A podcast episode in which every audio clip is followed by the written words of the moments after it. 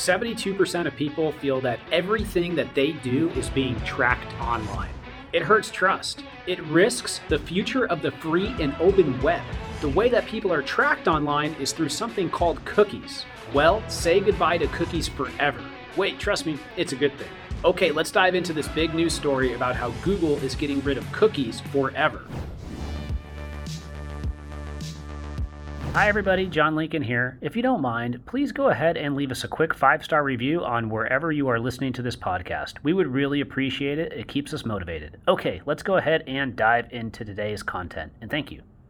Today, Google made it explicit that once they phase out third party cookies in Chrome, they will not be replacing them with an alternative personal identifier. So they're no longer going to track individuals as they browse across the web, nor will they use these tracking methods in their products.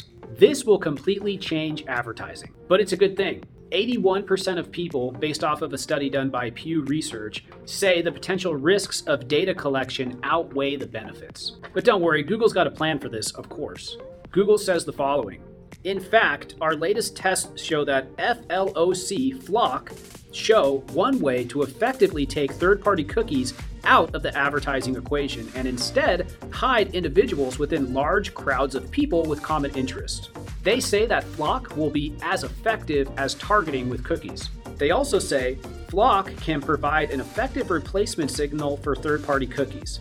Our tests of FLoC to reach in market and affinity Google audiences show that advertisers can expect to see at least 95% of the conversions. This is really powerful and it shows that Google is going to be a major market disruptor. They're getting rid of cookies, they're building trust with the consumer, and they're finding new ways to build groups of people who they can advertise to and have very effective targeting for high conversions, but they're not risking people's privacy. Chrome is going to be making FLoC cohorts available for testing later this month. By the way, it's March right now. Start prepping now. This is a very big change coming to Google advertising. Here are some really important articles that you should check out. I'm going to go ahead and put their URLs up on the screen, and you can also find them in the description below. These pages will tell you more about the change that's happening and how you can deal with it as a marketer. Also, stay tuned to this channel because I'll be covering all the latest updates to make sure that you stay ahead of the game.